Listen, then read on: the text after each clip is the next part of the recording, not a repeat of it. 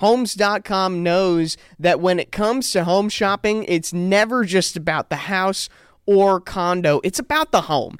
And what makes a home is more than just the house or the property, it's the location and neighborhood, Dalton. If you have kids, it's also schools, nearby parks, and transportation options. That's why Homes.com goes above and beyond to bring home shoppers the in depth information they need to find the right home. And when we say in depth, we're talking deep in depth. Each listing features comprehensive information about the neighborhood, complete with a video guide. They also have details about local schools with test scores, state rankings, and student to teacher ratio.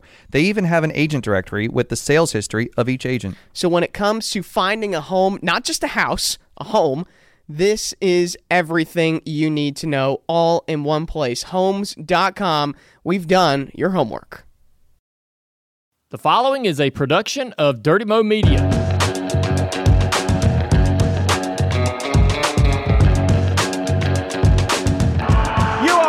Something extraordinary here with New Zealand Scott Dixon. He's backed it up with another 234. This is phenomenal from Scott Dixon. This is the yardstick at Chip Ganassi Racing. Scott Dixon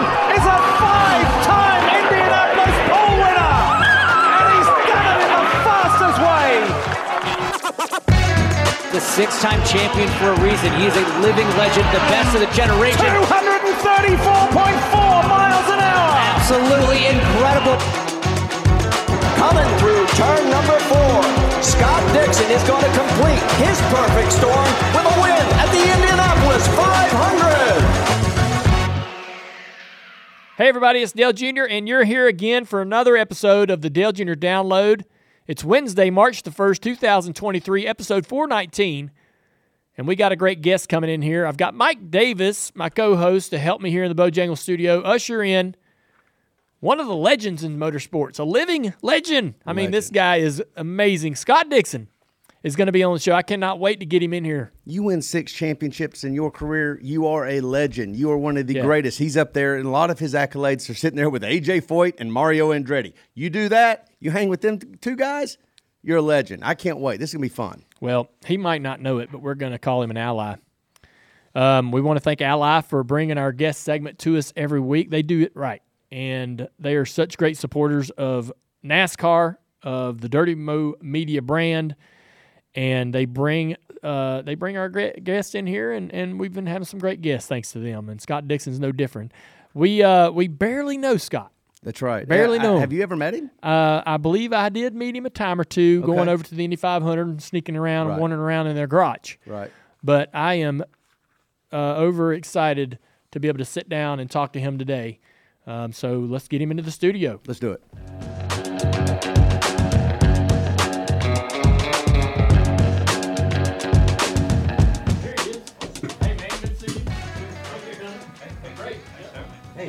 Hey, Mike. Mike How are you? Pleasure. Here's your chair.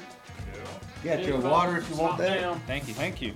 No, Connor Daly said this would be the be- best guest we've ever had on the download. so this is what we have. There we go. Connor, eh?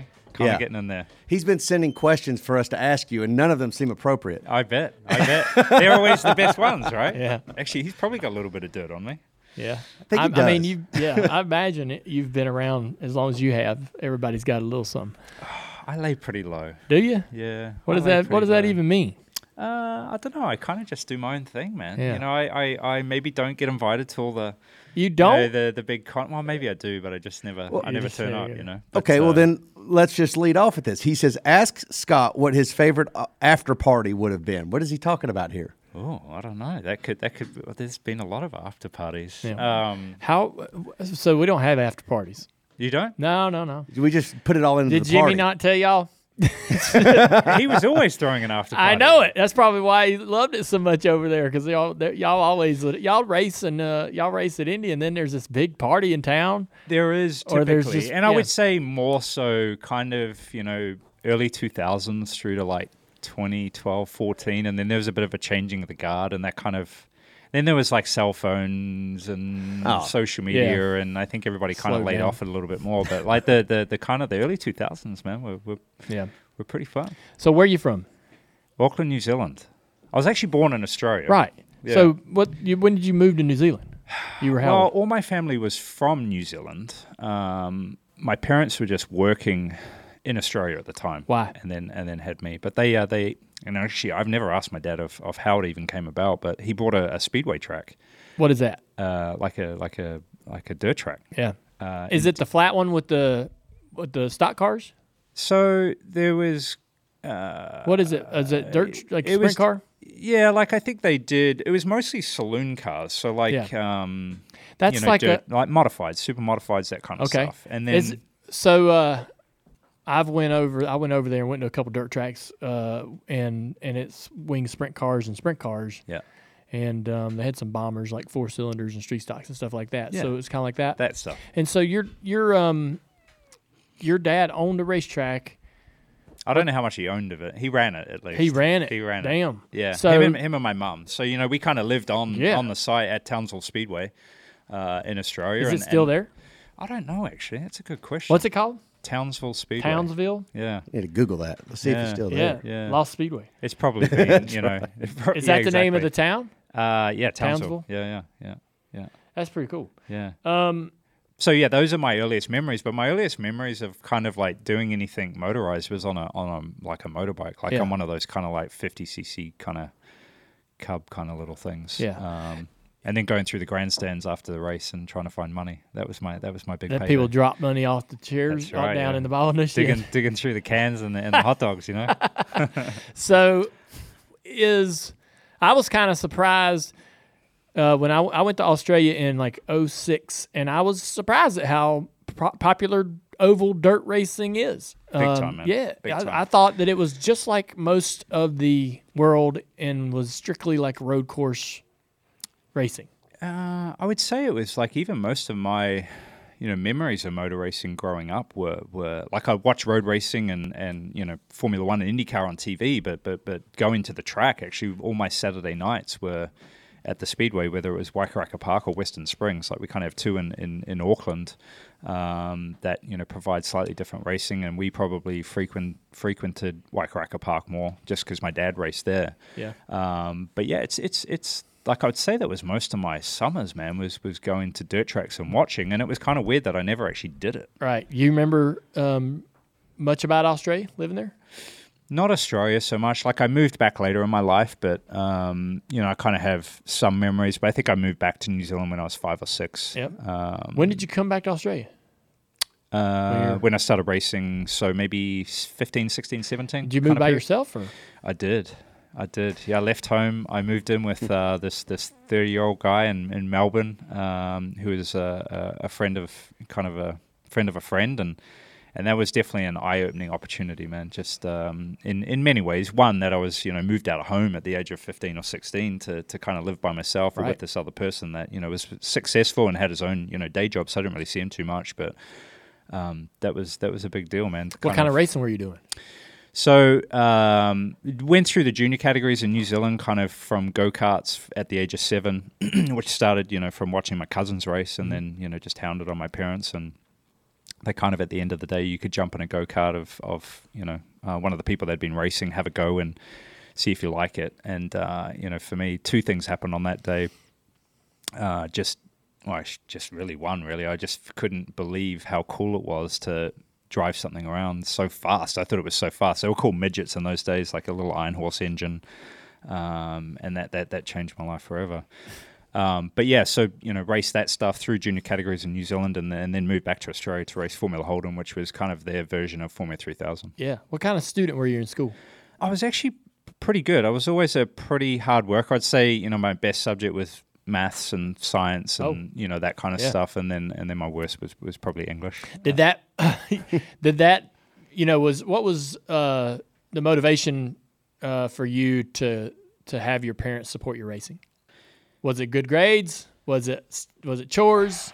I think it was just all motor racing. Motor racing. Yeah, it was like it was kind of weird. Like I felt like prob- my, did you like, but you probably did things like any kid, pissed your fam you know parents off, and like what were some of the things that might have uh, that might have gotten you out of line? I felt like I was I was I was pretty good in doing what I needed to to get through on the schooling side. You know, Yeah. like it, it kind of a lot of it kind of came fairly natural. So I was lucky in that aspect. And then, you know, my parents were so deep into motor racing anyway that you know I think we were kind of they were living through me a little bit too as well as you know it was mm. kind of a mutual thing. It wasn't just strictly like me hounding them and trying to get it done. You know mm. they were they were i felt like my dad was kind of living through me a little bit too and doing stuff that maybe he didn't get the opportunity to do as a kid. What So- kind of racing did he do?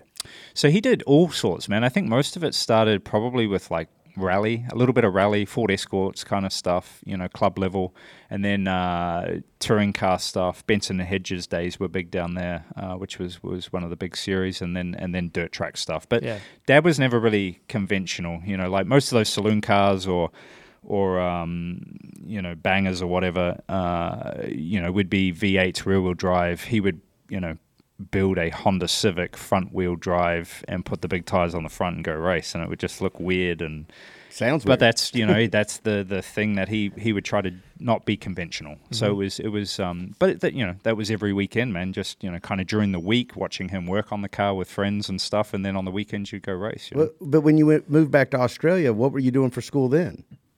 So I'd finished uh, like my school certificate, which you know you kind of finish through ages 15, 16, and then you have the option to go on to you know sixth form certificate and then and then university. So I kind of finished all of my you Oh. know, high school level uh, to that period, and then uh, Were you early?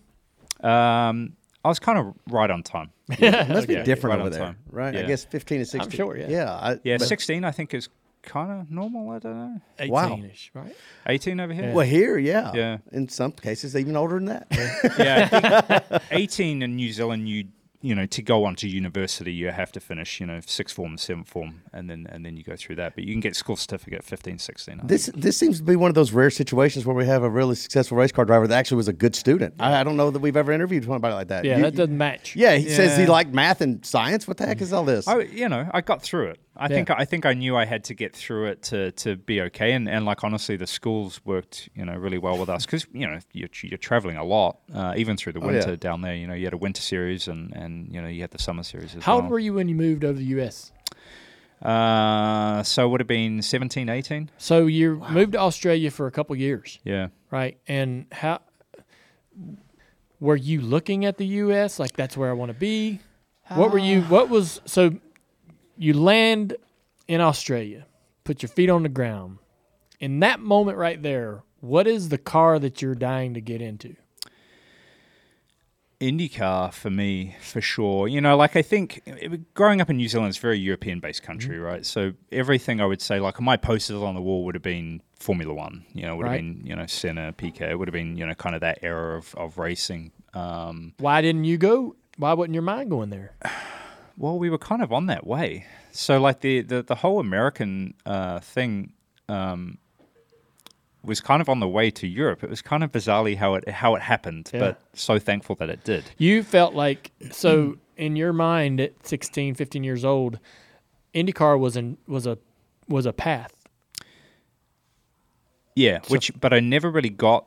I never really um, like. I love motor racing, right? Like I'm a fan. I'm Yeah. a fan of yours. I'm a fan of NASCAR. I'm a. f- I love I, supercars. Like I. lo- I watch, which annoys the hell out of my wife. I'll, I'll watch Formula E every night. You know, like any kind of racing. She's like, oh my god, like why are you watching that stuff? Yeah. But um, it, it it didn't really sink in. I think until I think it was '97 or '98. I came to America to watch uh, IndyCar or CART at the time, and went Just to the, on a trip. yeah, went to Vancouver and then uh, and then went to uh, Laguna Seca um, with Steve Horne, who owned Tasman Racing at the time, um, and I was just like, this is amazing. Like Yeah. it was, you know, the, the the height of you know Jimmy Vasser and Zanardi, and you know, it was just uh, the Unsers. It was the Andretti's. Like it was, it was, you know, I watched it on TV, but to actually go and see it, I was sh- just shocked how how cool it was. Yeah. Um, so that later turned into you know we won the championship in Australia. Then then you know we were going to uh, Europe to test in Formula Three with I think with Alan Docking maybe at the time,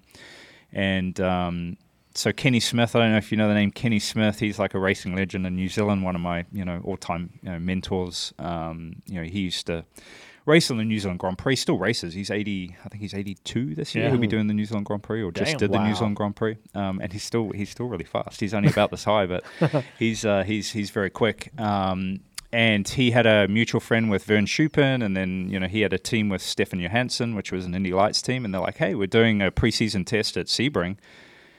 You know, can you scratch together some money and, and do it?" And we, you know, I think we, we ended up uh, finding some cash to do it, and and uh, tested the first day with Pac West Racing, and then the second day with uh, Stefan Johansson, and I think we were quickest out of about eighteen or twenty cars, and they're like, "Can we do a deal right now?" And uh, that's kind of how the American path started. We never Literally- even never even made it to Europe. Yeah. Uh, and Stefan, you know, did a management contract on me for kind of you know the rest of my career as such. And what? And, uh, you yeah. signed a career contract wow, you know, to man, mana- for um, man, to to be an agent? yeah, in a yeah, sense? yeah, with Stefan, and he still manages me to this day. Really? Yeah, So I find it fascinating when, when we have when we have um, IndyCar drivers uh, in in the show. A lot of them are uh, even uh, a, a lot of them travel all over the world in their path, right, to get to where they're going. They seem to do it so like obviously very eager to get opportunities to go race in other places, but I, I never really can quite grasp the amount of I guess anxiety, stress, pressure, uh, timidness, not to get in this other car, but to travel to another country, right? And the culture shock and the adjustment, and maybe it's not as big a deal as it feels like it would be, but I would uh, it. I can't help but imagine there's some apprehension of man, I, this I'm or just being fear fear of failure, right? It Yeah. not working out. Um, when you're you know back and forth from New Zealand to Australia, it probably was very simple. Uh, but um, coming all the way over here to the U.S., I'm sure when you got here and you saw that race and you were watching you know American motorsports, uh, you know firsthand, it was incredible. But when the decision was being made that you got here, you come, you got to Yeah. pack your stuff, here you come. it, it's it's w- weird. Like, you know, you immediately grasp how small New Zealand is. Um, but it's it's weird in New Zealand too. Like, the first thing anybody does once they get out of school, graduate college, you know, they leave. Yeah. It's it's just kind of Why? you do. Because it's so. I mean, everybody that tells me. So I went. I I'll, I'm gonna mention this multiple times, but I have went to Aust- I went to Australia years ago and had a blast. Two Yeah, weeks. yeah. But everybody has told me that I was. Uh, I made a mistake by not seeing New Zealand while I was there. We definitely gotta take you to New Zealand. because it's Amer- uh, I've seen pictures and all, but to be there in person, it's an incredibly beautiful place Yeah. and uh, and an awesome awesome people, awesome everything. Um, so why why are you so eager uh, to to j- jump out into the rest of the world? Because I wanted to race, man. Racing's that's there. What, that's what it. Yeah, there is, but nothing on a on a level. Like New Zealand has a rich heritage in motor racing, right? Mm-hmm. You know, I think the the biggest is probably you know McLaren was founded by Bruce McLaren. You know, and and you know there was such an era through the fifties through seventies, eighties that that you know kind of a lot of things were done in Formula One because of, of Kiwis, you know, and it's it's always had that racing uh, heritage that I think has, has been so profound, and especially obviously through my you know my dad's kind of lifetime, I think that was that was really at the top, you know. So for me, it was more on the the tail end of it, but I don't know, like my brothers and sisters. First thing they would do once they were done with school was go to England, you know, Yeah. tour Europe, you know, go to Yeah, America. like go it's see just it's, stuff. it's kind of an, a natural thing. But thing. not go live there, right? Yeah, but it, well, no, they do. Like I couldn't imagine uh, living in another country. Yeah, yeah. well, I, that's what it comes down to, right? I couldn't. it, it, like I wouldn't. I mean, even if there was something. America has everything though. So you guys Even- are very spoiled. we are. Yes, You're very it. spoiled, and I, I, and I, you know, even But when I, I- first came here, like people were like, well, you know, in America, were like, well, why do I need to travel the world? I'm like, well, there's lots of different cultures out there, and there's things to see. Yeah. You know, come to New Zealand, like you'll be shocked. They're like, They're like, no, we've got everything here. Everything's here, and I'm like. Once I've started traveling America, I'm like, man, you guys are right. You've got everything here. like, it's a cool Yeah. place, you know. But I mean, you know, I've I I had uh, um I guess yeah, we are spoiled. I don't know. I mean, I you know, we, uh, me and my wife went to France this past year, and uh, on the Medi- uh, the Mediterranean coast. Yeah. And I'm like, man, if why would you ever leave? Yeah. Right. This is amazing. It's beautiful. The, his, the history, the old, you know, the old, you know, buildings, and Yeah. just it's just, and so uh, yeah, I kind of am. Travel is one thing. Travel is something that Kiwis Yeah. do, but then for me, you know, I think you know when you're looking at the pinnacles of motor racing, you know, it's either Europe or America, Yeah. and, and you know the opportunities are, where you are somewhat abundant opposed to. You know, New Zealand, you you you you know, it's just not going to So, happen. so when you had that test at Sebring, were you already living in, in the U.S. at that point, or were you?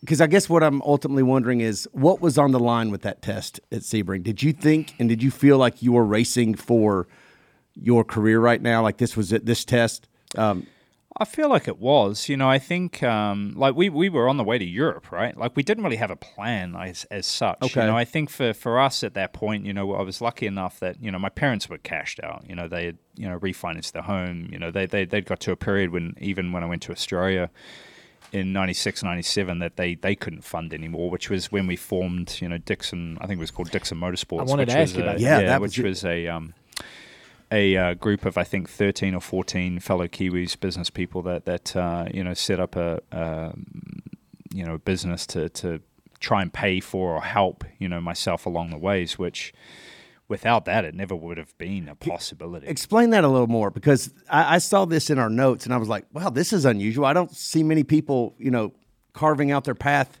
to a professional race car career, uh, driving career this way. Yeah. Um, go ahead and explain what yeah, that it was. was it was basically. I think my my dad my dad's full of great ideas, and and you know I, I hate to say it, but sometimes you know the follow through is is not perfect. Um, but he has amazing ideas, has his whole life, and and you know I love him for that. And uh, yeah, he basically got to the point where he's like, man, I can't I can't fund anymore. We've we've leaned on all the people that we could for small sponsorships to do Formula Ford and and those kind of categories. But you know to get to the next level, we need to find something else. And it was him and maybe Peter Johnston, another Kiwi, uh, and and Craig Harris. They kind of came up with the idea of of starting this investment group.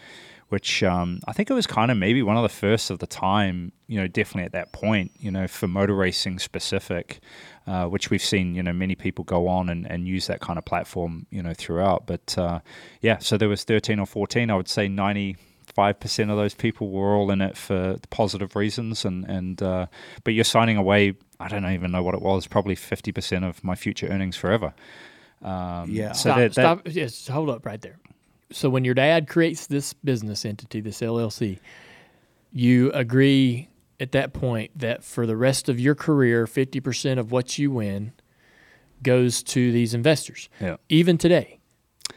It was a lot, yeah, for a li- for a lifetime. I can't remember what the clause was of. It was maybe a, a period of time, 10, 20 years, something like that. It was it, was would- basically a lifetime. But at that point, you know, fifty percent of of nothing was fifty percent of nothing. You know, I know, and but fifty at percent of some something was going to be, Yeah. you know, where I was going to make some money. Right. And so at some point, you know, i these people are, re, you know, now benefiting from your success. Is that true? Yeah, and and, and very, f- I was very fortunate that. Um, you know, most of the group were in it for the As reasons, designed, yeah, for the sure, reasons of, yeah. of helping, and they stepped in at the point where you know the contracts started to get you know a little uh, a little better. Yeah. Uh, they could see maybe future earnings, um, and they basically Potential. just yeah, Yeah. you know they And it they- did work out for them. It did because this is fascinating. So I want to say, so um, Scott, the there there's real there may be a couple similar kind of pro- programs for for a driver too that I could think of in NASCAR, but there's not. I don't think that there's been anything done like this in our industry, and it might be like a as as old as your model is. yeah. Um, it actually might be something that would be um, doable for some of these guys. You know, when they got when you get enough people that believe, right? Uh, they to have that opportunity to make an investment and to have it have that return uh, down the road. I mean, there's so it's so hard to get into racing today. Any any avenue Yeah. is worth searching and seeking out especially for pure talent. is that is that kind of a, a business an investment model was that common uh, in in your world or in oth- have you do you know other drivers you don't have to name them or not but that have used that type of strategy I think the one I knew mostly was probably Justin Wilson. Yeah. I think they'd built a similar product like that later, you know, for his career. Um, maybe Rossi was something involved Yeah. in, in something like that. It's really Um, fascinating. yeah, but for me, like, luckily, you know, there were two or three fairly big hitters that could can kind of control the group of people that that stepped in at the point and were like, "Hey, let's cut this deal now, and you're going to pay back what we've put in," and that's where they stopped it. Okay. So, and then the only thing they asked was that, What- in with future drivers, is that you also help. And What do you so, mean? You know, p- put in the investment as well. You know, help younger drivers. I think it. You know, I was uh, part of Brendan Hartley's. Um, you know, rise up through Okay. New Zealand. Same with Earl Bamber. You know, a lot of those uh, Really? young Kiwis. Yeah. You know, it, it's still once they had a proven um, you know business plan and, and they've seen it sort of you know go all the way through you know they, they've they've definitely picked a few I think throughout the years to to try and and that's what's made it really fun for me is that you know it's kind of still the same group is still involved and they're still looking at you know helping these these younger kids make it through because Is that business? Um, is that business still around that LLC?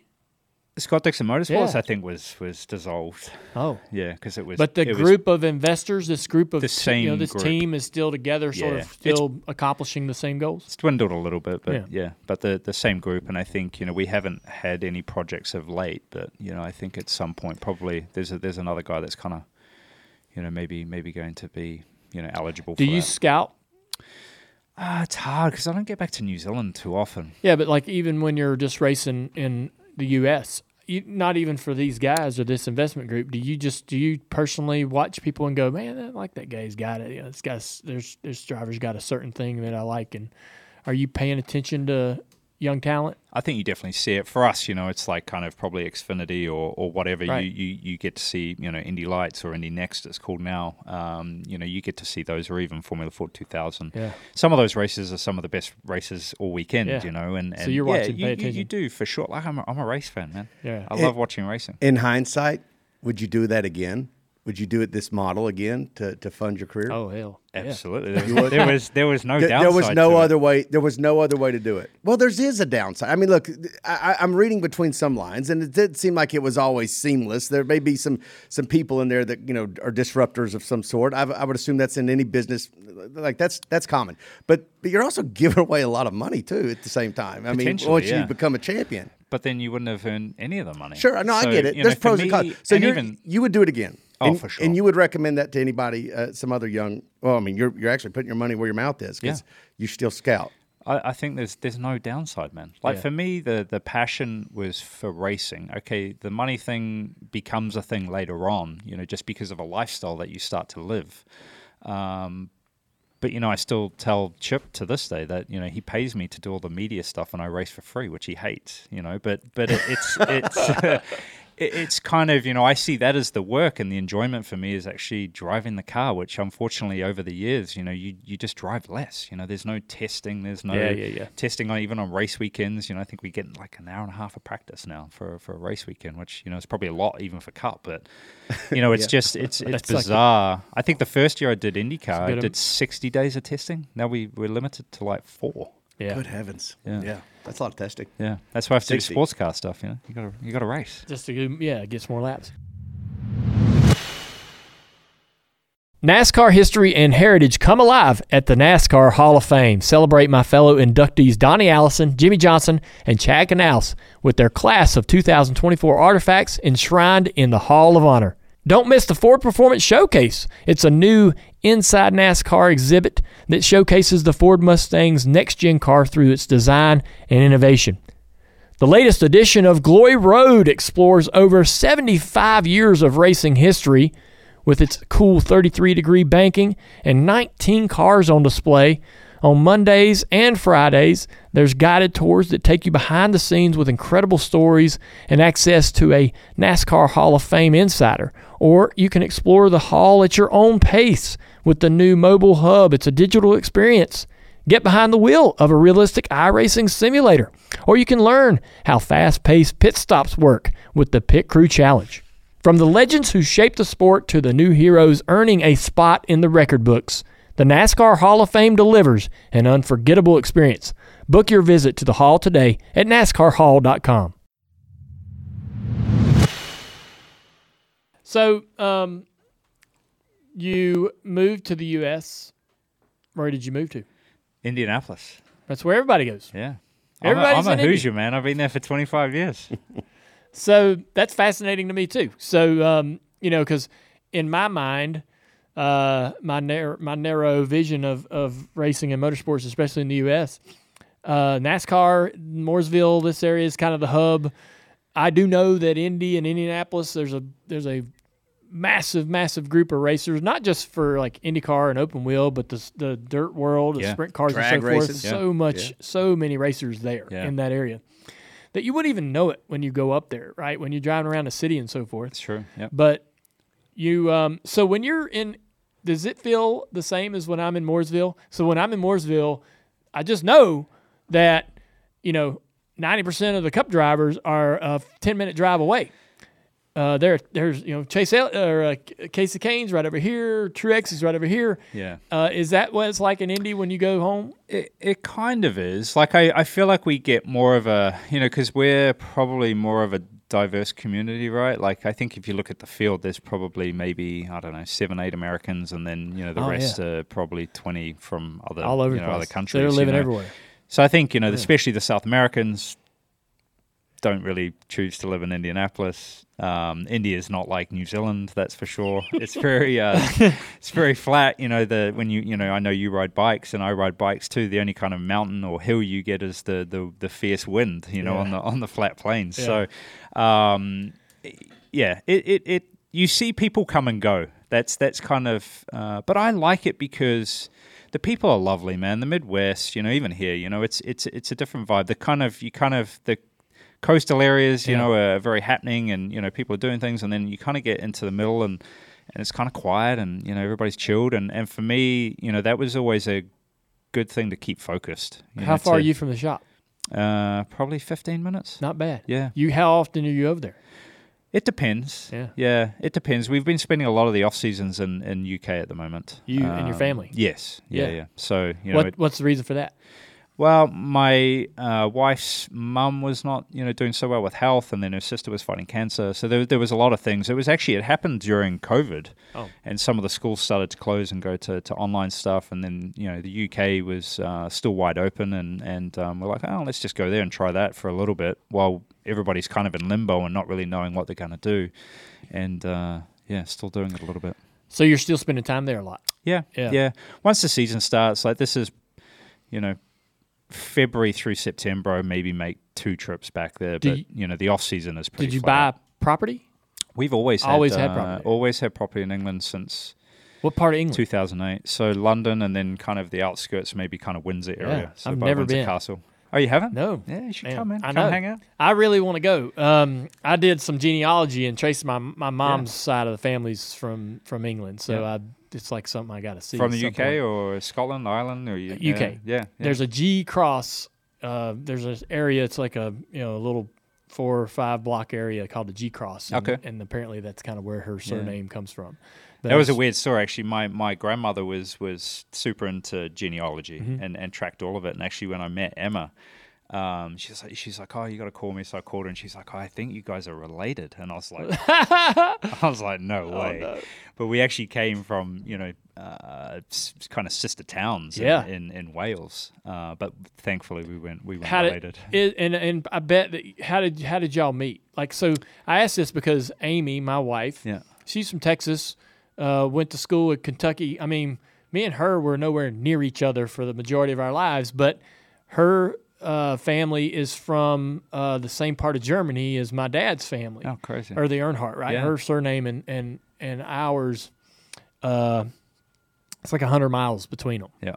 It's weird. Nuts. Yeah. Nuts. So we uh we had mutual friends. I, like my wife was a, a runner for Great Britain. She was uh, she was an athlete. She her specialty was kind of uh, 800 meters. Um, you know, she did Commonwealth Games. I think she was on the Sydney Olympics roster. Yeah. But, uh, Had you getting- heard it? Had you heard her name? before you met her? I wouldn't say you know like I've always been into to sports, but you know not so much I guess as as you know in New Zealand for sure, but but but not you know Yeah. uh, European or, or UK uh, athletics. But you know she was a, a hell of an athlete uh, herself. That that um, yeah. So we met through mutual friends. Uh, went out on a night in London. I was actually over there trying to.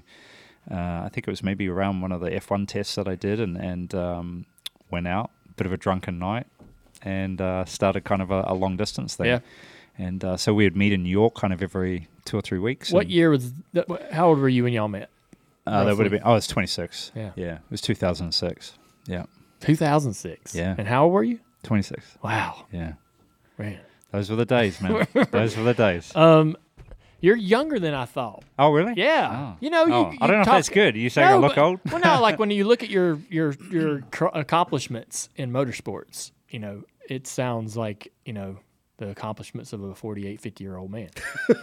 You're 42. I'm, get, I'm getting there. I think Yeah, that's a compliment Yeah, somewhere in a there. I think it's a compliment. I I'll take that. Thank you. You're like, yeah, well, you're kind of like the Jimmie Johnson, Dale Earnhardt, Richard Petty of IndyCar, you know, with all of the things you've done. yeah. So- Jimmy's a good dude, man. And Jimmy, Had a lot of fun how with him. he? He's up there. Yeah, he's uh, 47 or 8. Yeah. Yeah. Is he that old? See, Maybe, See, maybe that's I, I better saying. take that. I better take that back. Wait, Jimmy's 48? He's up there. He's right behind me. I think so. Let's go 46. wow. Yeah. Yeah, it's happening, man. It's freaking gone. So he was your teammate then, and he was the he was the old guy on the team then. Yeah, totally. we were we were the uh, we were the statesmen. Yeah, yeah. Yeah. Him no, and- we. You Yeah, weren't. yeah. Uh, he- Well, he- you by your stats, but him by his age. I think that old uh, fart. the funny a- thing was was Palou, uh, Right. and another one of our teammates. He he uh, yeah he was he was kind of taking the Mickey a little bit out of Jimmy because Jimmy um, Alex's dad is is younger than Jimmy. Oh, Yeah, it's like that's great. So yeah, yeah. yeah. No Uh, wonder it didn't work out for Jimmy in IndyCar. His, it, it was all in his head at that point. his teammates' dads were younger than him. He was loving it, man. He was. What was it. the uh, what was the toughest thing about living in the U.S.? I think being away from friends, you know, family is one thing. My family would come and visit. Friends, you know, uh, it's a big trip. You know, it's a long, it's a long way to go.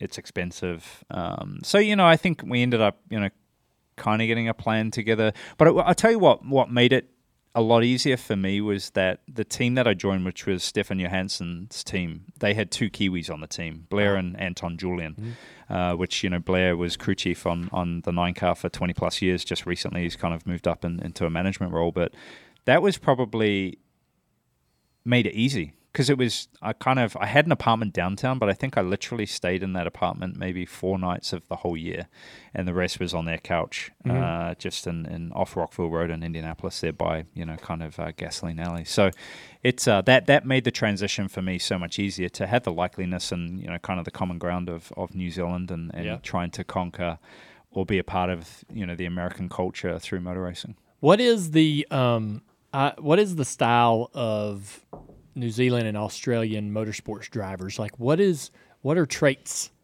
that stand out to you? And I'm asking this question because when um, when I wa- I watched V8 Supercars forever, and there uh, I've I've and then and, and meeting a lot of Australians. Uh, Marcos Ambrose coming over here to race, um, and all of that. I feel like there's a level of really controlled aggression, um, like um, just as insanely good as possible in braking zones. Um, there's just this sort of style when when I think about Australian motorsports. There's just this sort of um, by the seat of your pants, but also controlled and measured at the same time. Where um, uh, that, that's really hard to beat, on- Yeah. especially in road course. I'd racing. probably call that stubbornness. yeah. I feel a like there's you know, and and it's it's stubbornness. Yeah, Yeah, It's a great like- way to put it.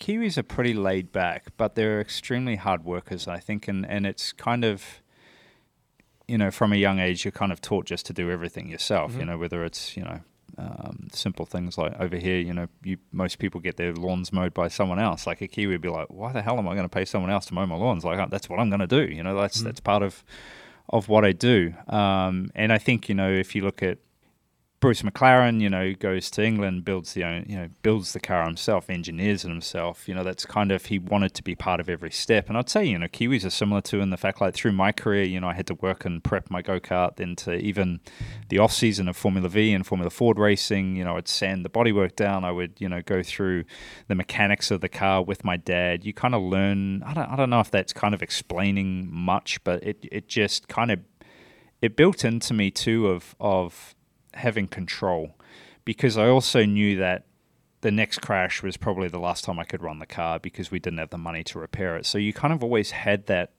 thing holding you back to a level of not going complete chaotic and flat out. You know, it was always having something in re- reserve or trying to, you know, look at strategy or play it back a little bit to understand how there's other ways of winning Yeah. uh, or getting or getting better. But it also helped, you know, on many levels of the mechanical side of, of understanding racing as, in general as well. So I don't I don't know. Like it's I wouldn't say there's plain traits, but I think there's definitely that never give up. Like When you race against so many people from all over the country, though, don't you see some? Don't you see a little bit of like personality embedded in each nationality? Like when you're, you know, when you're racing Americans or or Europeans, they have a predictability maybe about them, or you, you know, there's things about them that you're like, yep, yeah, that makes sense. Which in New Zealand you're kind of lucky, right? Because our our prime season is everybody else's off season. So like even in my junior categories, was it was, you know Formula Ford to you know Yeah. Formula Atlantic, It's like any of summer those, is winter. Th- all those Europeans come to New Zealand to race Yeah. in the off season. So you know a lot of those seasons you're kind of learning a lot of different things. I think you know I even my first Formula Ford season raced with Toto Wolff. Like that's just the people that were coming down at that period. You know that's that's just kind of who you raced against. So you would there was always a good mix of of seeing it. But yeah, I would say like Europeans, I think for sure are definitely more. And I hate to, I wouldn't, I shouldn't say erratic, but they they they will be maybe more exciting in some ways, trying to pull off uh, a move, uh, whereas you know maybe Kiwis do it kind of more quietly. I, don't- I don't Yeah. know, like I wonder. Um, not as dramatic. Yeah, I know you're a competitor, and so it's tough for you to make this um, make this assumption, but um, or even form an opinion on this. But in so in motors in, in NASCAR, we're you know we're all from for the most part the same place, right? And we all kind of like it's it's a predictable.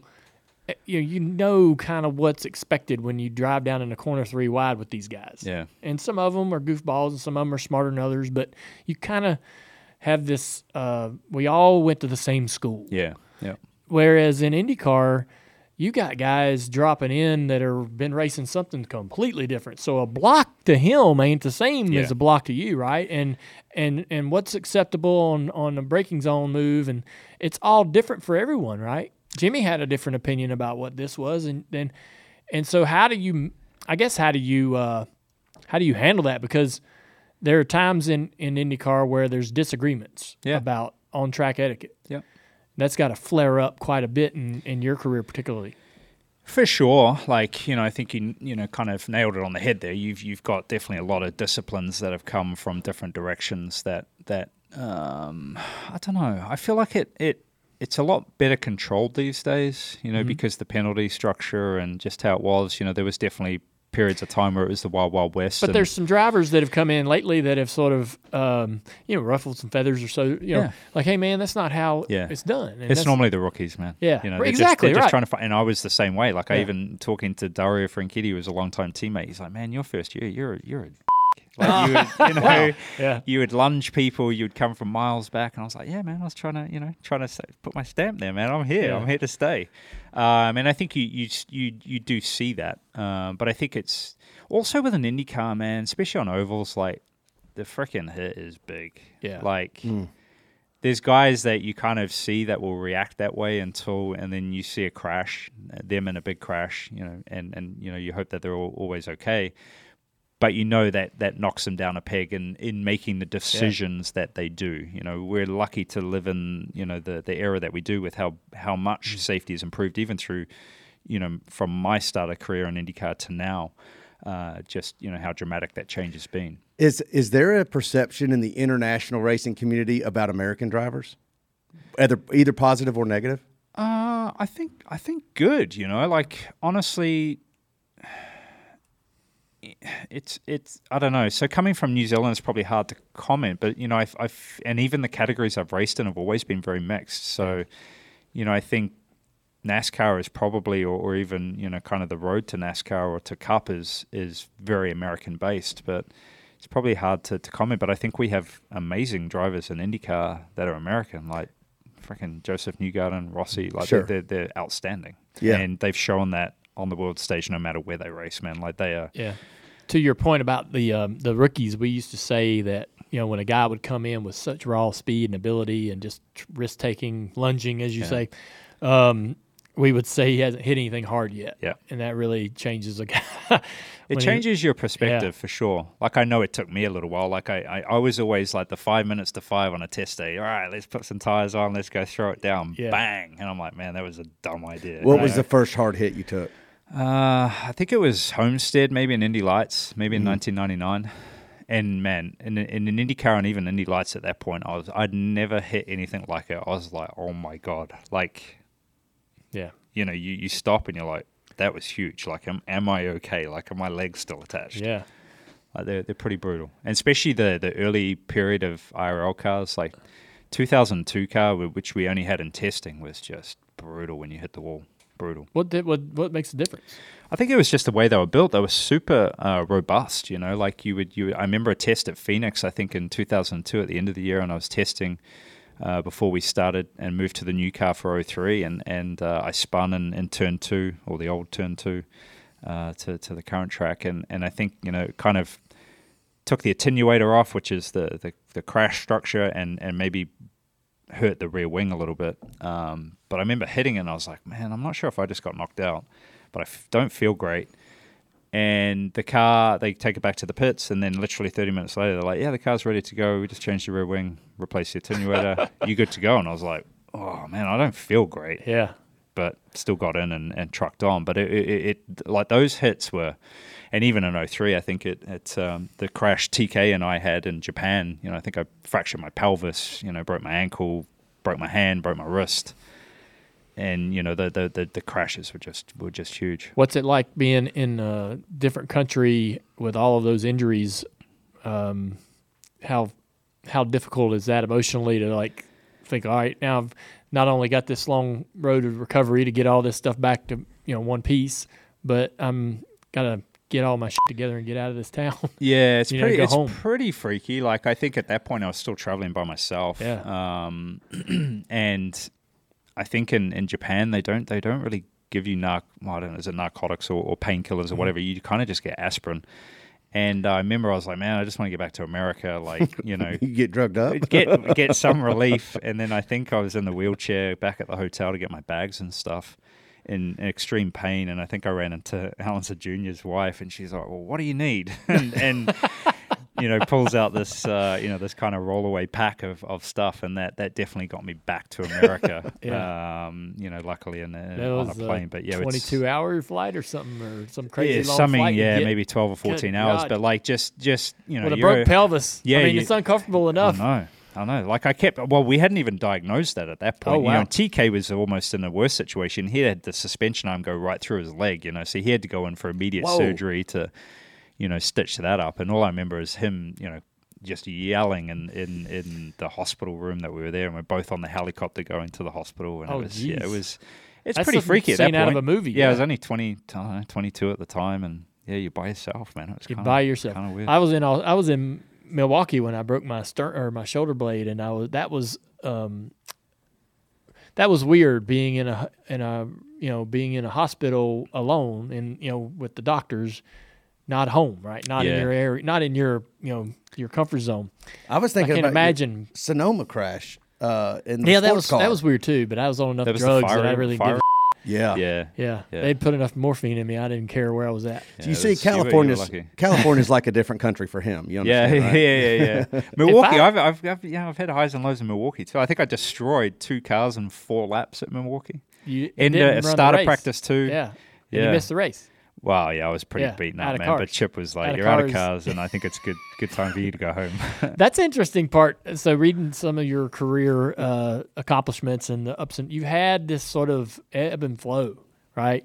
Like, look, you know, you're considered uh, one of the greatest to ever do it. The ch- you know the championships and the wins, but there were some years where just things didn't go right. Things just this the performance just wasn't there, and so you know, I guess, you know, it's easy to sit here today and feel like, you know, well, we, we got through it. But were there are these times, even Kyle Busch wins this past weekend, he says, hey, you don't doubt yourself, but you kind of do. You do in yeah. moments. Was Like, good, what you know. what is wrong? Congrats to him too. That Yeah. was that was really cool to see. But yeah, it uh yeah, 0405, man, like we win the championship first year in IndyCar racing, you know, you, you think you're unstoppable and and uh yeah, you definitely got knocked down a peg pretty quickly and that even started the first race. I think I was fighting for the lead and then spun coming into the pits and, and hit the fence.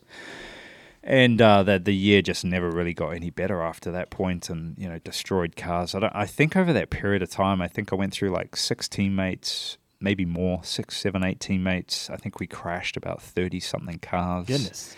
like it was it was a brutal time. And then you know you you're trying to figure out what the issue is, right? From you know the top of Chip's company to to to the drivers and and everybody around it, you know, Yeah. to to see how we fix it and summing that up, it's definitely the two years I learnt the most about myself and about the sport and about how lucky I am to get to do what I do. So you know, there, there, there's there are positives out of it. Sure. Um, you know, but when you get called into meetings and they're like, you know, so what do you think the problem is? And you're like, ah, it's not me, it's not me. you know, but it's pretty daunting uh, for me. I think at a time where I think it would have been definitely a life changer for for my career. Y- Yeah. You know, Chip.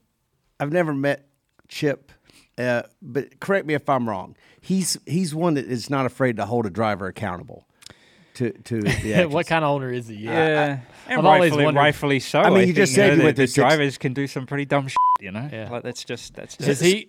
Yeah, but so like you know, I can only imagine going through that t- time, 2004 and 2005. I would be terrified of the guy, frankly. I would be. But you, but like, what was it like? I, I got so many Chip Ganassi questions. So let, let's just have this this one. Like, what was Chip driving for Chip like during that time? Uh, it was tough, you know. I think it's always it's demanding, right? We're, we're I keep saying it all the time. We're in we're in the business of winning races. If you're not winning races, then you know it's probably time to move on, or you got to find what the problem is. You know, whether it's yourself or you know just the environment that you're in, or or whatever it is. But there's so many moving pieces and parts, right? Like it's it's never it's never easy. But I, f- I find Chip most of the time in the low points is he's the best version of Chip. Like he's, you know, I don't know how many times I've crashed cars. And he's like, "Don't worry, you know, don't worry about the car. Like you okay? You know, tomorrow we're going to go out and win." And and you know, that's just you know, it's it's normally when you're on a bit of a winning roll, he can he can be you know a little bit picky on you sometimes. Is that But- right? yeah, but you know, I respect Chip because in so many ways and for so many reasons. And obviously, you know, we've we've been together for I think it's my twenty first or twenty second year with him. Um, that he he pulls the best out of you, man. He really does from from the top level, and whether it's you know whether it's a knack he's got or or just a version of Chip that you get that that he pulls the most out of everybody, and and it might not be the it might not be the conversation you want, but afterwards when you look back, you're like, yeah, I probably needed that conversation.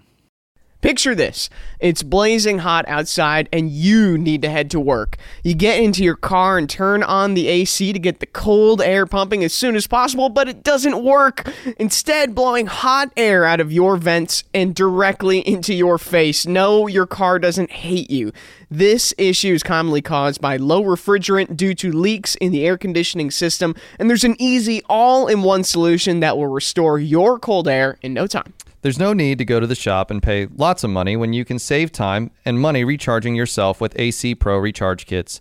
AC Pro recharge kits make restoring cold air easy for even those with zero DIY experience. And the AC Pro app offers clear, vehicle specific instructions to help you get the job done in less than 10 minutes. So pick up an AC Pro recharge kit at any store selling auto products and confidently restore your car's cold air yourself today. Be a pro with AC Pro. Is there uh, any part of his driving career that matters to you in terms of like him understanding you more, or you feel like a connection there because he's been behind the wheel, right? And and when you're telling him, hey man, these are the problems I'm dealing with, or this is I'm trying to make this happen, and and it's, and, and the car's not capable of doing it, he's he's able to better accept that information. Because sometimes, man, you got to say, look, I the car's not Yeah. capable of pulling this move. Yep. And and the you know the, you can't say that if you don't think the owner or the crew chief's gonna gonna absorb it, right? Yeah. But I imagine with him having some driving history really helps. I think it's a big deal if you if that's something that you can have, you know, someone that's been in that environment and you know to the level that he did, you know, with running Indy and you know, um, it, it, it's you know being the fastest rookie at Indy, you know, he's he's got a lot to be proud of from his racing career as well, and I think you know that definitely. I always say, you know, I've I I'm surrounded by probably the two most competitive people, and number one is Chip, and then you know number one also is my wife. So I get it at the track from Chip, and then when I get home, I get it from my wife. Yeah. You know, and and No it's, it's it's an interesting environment to be a part of, but. You know, I think having Chip gone through the highs and the lows, and, and you know, especially on ovals, man. Like some days, you, you, you well, most days, you can't drive around that. It, it's the car is what it is. You know, you can try and find bits here and there, but that was the biggest thing I learned in my junior categories was that you can't drive around it. And half the time I tried to, I would destroy the car. You know, so it's it's uh, having you know when you have those conversations with Chip and he's seeing it from you know many different sides, whether it's from the sponsorship level to running a team to running a successful team to winning to you know having driven himself. You know, like it's it's you know you're talking to somebody through a conversation that that understands most of it. You know, so it's it definitely is So- enlightening. Go ahead. And uh, there was a point when you uh, BMW set up a test for you for Williams. Yeah. It was that year, right? It was in it was in the 0405. Yeah, so oh, uh, so we started working on. I think it was end of 03 season, my first championship year, and then So- uh, so it was meant. To, I think the preseason test was start of 04. And there was a legit opportunity, or you were you had to decide what what you were going to do. I think it started that way. Yeah. Um, so Stefan again, Johansson was you know um, knows a ton of people, and then and then uh, Jonathan Williams, um, son of Frank Williams, was was kind of the kind of the lead point there. Yeah, I remember just we went to London, had a discussion. They're like, hey, we got you know maybe an opening that's gonna that's gonna work here. Yeah. So we did the test at uh, Paul Ricard. Test went really well. I think we were maybe fourth out of I don't know 14, 15 cars or something, and it was it was cool as shit, man. Like Yeah. to drive one of those cars, like the V10 era, uh, just the power. Because everybody was like, "Oh, the brakes, man, the brakes," and I'm like, "Holy heck, what about the power of this thing? Like it's crazy. The power to weight ratio. You know, the cars are super light, uh, ton of power, and and it was weird for a normally aspirated engine, you know, V10 that just had so much torque from like low RPM. It was it was completely bizarre to anything I'd driven before. But an F1 car just does everything right. It's a car that you've always dreamed of driving. Yeah. Um, so yeah, that, that was special. And then during the, the period of, of the test at Paul Ricard and then and then um, Barcelona test, You tested twice. Yeah, so did the first test and then and then the lead up to Barcelona. We'd kind of I think I don't remember how the story goes exactly, but it was uh, I think it was maybe Minardi, Paul Stoddart's team. I think was maybe getting sold off. Uh, Williams at the time had Webber under contract, um, and I need to actually I need to talk to Webber about that to see if it was actually factually true, but. He ended up being brought back by Williams. So even before I got to the Barcelona test, knew that the, the seat wasn't available. It would only be for maybe a testing uh, possibility. And you weren't going to give up. Well, it was. It was. You weren't going to give up your your situation in the U.S. for a test. it was still a tough decision, right? Yeah. Because you know F1 is F1. Um, you know we just won a championship. Uh, I was I was competing in an all oval series. Which Do you wonder what you might have been? Uh, I don't actually. No. No, I don't at all. Like I'm I'm totally sound with the choice that I made. Um, but at the time, right? Like I, again, like I'm I'm I. I'm, I'm a Kiwi. I only ever raced on road courses, and Well, but what was the you know, decision? going to the the IRL at that point with all ovals Yeah. was. I was like, oh, man, like But- I'm not going to say no to Chip Ganassi and driving for that team. Like that's just not an option. But it's not. If I had another option, I'd maybe look at it a little bit closer. you know? Yeah. Right. What what was that? What was the offer actually, or was there an offer? I mean, like you said, Webber got the the, the seat. Yeah. So, what were you deciding on? To Whether to continue dri- being a test be a test driver? driver, yeah. Okay, Yeah. so yeah, test driver in F one. I mean, yeah, you, that that's um, Yeah, you know, You- your, you your point of your point that- of that for most of the test drivers is that you then continue on to you know being in a in a lead role of of some sort. So you know, I think um, yeah, and a test role back in those days especially was a was a you know now it's just you run on a simulator. Uh, whereas those days you would be doing 30, 40 test days a year. You know, like it was Mm. pretty brutal. That team kind of was a separate team that just ran off and did a bunch of testing for new parts for that season. So, yeah, it's still it's still a you know it's a big decision, man. Like Yeah. it, it um, but yeah, totally sound with with the decision that I made. The Dale Jr. Download is brought to you by ZipRecruiter. You going to any concerts this summer, man? I am. I'm seeing a concert in June. Hardy and Kip Moore Love Hardy. in uh, Charlotte. I was so stressed getting the tickets. I'm gonna be front row. I'm gonna, I'm in the pit when these tickets go out, man. I am online as soon as tickets open. I don't want to miss a thing. Yeah, you you know you got to act quick. Yes. And when you want the best, you have to act quickly, or someone else will get it instead. It's like if you're hiring for a business, you want to find the most talented people for your open roles before the competition scoops them up. So what's the best way to do that? ZipRecruiter. ZipRecruiter finds qualified candidates fast, and right now you can try it for free at ZipRecruiter.com/slash Dale Jr. ZipRecruiter's powerful matching technology takes center stage to identify top talent for your roles. Immediately after you post your job, ZipRecruiter's smart technology starts showing you qualified people for it. Amp up your hiring performance with ZipRecruiter and find the best fast. See why four out of five employers who post on ZipRecruiter get a quality candidate within the first day. Just go to this exclusive web address right now to try ZipRecruiter for free. ZipRecruiter.com slash Dale Jr. Again, that's ZipRecruiter.com slash Dale Jr. ZipRecruiter, the smartest way to hire. You ended up racing in the IROC series that year. Yeah. What was that? What do you remember from that? Man, I was just eyes were open, like wide open. Um, it was cool. Like you know, again, I'm a race fan, so all these you know people that I'd watched, I think it was Harvick and Mark Martin. I don't know if you were in it that year, but it it it, it was. Um, even some of the sprint car guys, but I just it was nothing that I felt that felt normal. Right. Man. I think I turned up for a Richmond test and Oh no! I'm like, wow, what am I supposed to do here? And nobody was actually really because none of the none of the cup guys or anybody were there, right? Like they, they Yep. just turn up, rock up, and you know fast straight away. And, and you're trying to learn. I think maybe it was Sam Hornish, maybe I think went with me that year or something.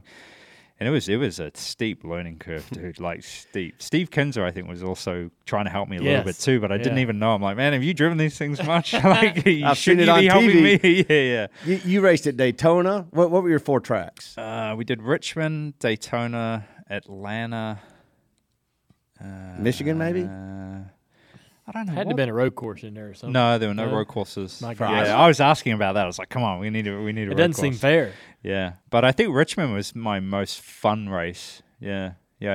I I, I think I was running okay, and uh, I think I got into it with Harvick maybe in turn three and Nice. sent him sent him around, and you know, it was it was definitely a wild time. Daytona was complete bizarro land for me. You know, just Why? the- just because it was I mean, y'all have the draft at Indy, and there's, I mean, the s- the Yeah, fundamentals. you guys had the side draft and different ways to, you know, us. I guess we were probably similar in the way that you could pick lanes and, and you could maybe see the lane coming and how that's going to, you know, maybe get lucky by, you know, sort of. But you, you, you know, in that you could kind of move them around a little bit. You could kind of push a little bit. You could you could do different things that Yeah. we couldn't do. You know, Mm-hmm. so trying to do that all in a race of, you know, I don't even know how long it was, twenty or thirty minutes. Um, Yeah. you didn't get a ton of practice. I mean, when they'd send you out there, you'd be maybe with another car Too. Yeah, yeah. Yeah, it wasn't like a- which I totally understood because Yeah. I didn't. You know, most of us idiots were just destroying stuff. Yeah. so, but it was it was a fun time, man. Yeah. I wish I'd done more of it. If I, you know, I think I had an opportunity to maybe do it a little bit later, and I, I kind of skipped out on it, which was, Oh, was a bad decision. Yeah, Another Yeah. opportunity to do- Well, I would imagine IROC didn't hang around much longer, did it? I mean, like Uh, remember I when it it was one or I two think like years, 06 or yeah, 07 Yeah. I was not Yeah. able to run that year because of its sponsorship with with Oh, us, Crown. Crown Crown. Royal. I was driving Yeah, a Bud yeah, car, yeah. and Bud said, "Nope, you Yeah. can't. You can't do it." I I got. think I still had have to- that bottle somewhere. Says I was a Crown part Royal. of the yeah of Yeah. the IROC. That was cool, man. I love that. Um, I guess. Uh, did you ever? You know, Chip, Chip owns stock cars, right? There's. Um, I know that. I don't know how closely aligned his entire organization organization was at times between the stock car guys and the Indy car guys. I know they probably weren't on the same planet.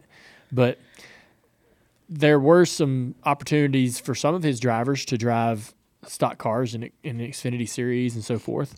Um, had conversations ever gotten anywhere between y'all about doing anything like that? Were you interested? Were you like, uh uh-uh, uh, i am not doing nothing but I'm focusing on my IndyCar ride. I want to win championship after championship. I'm not messing with nothing else. What was going on in your mind?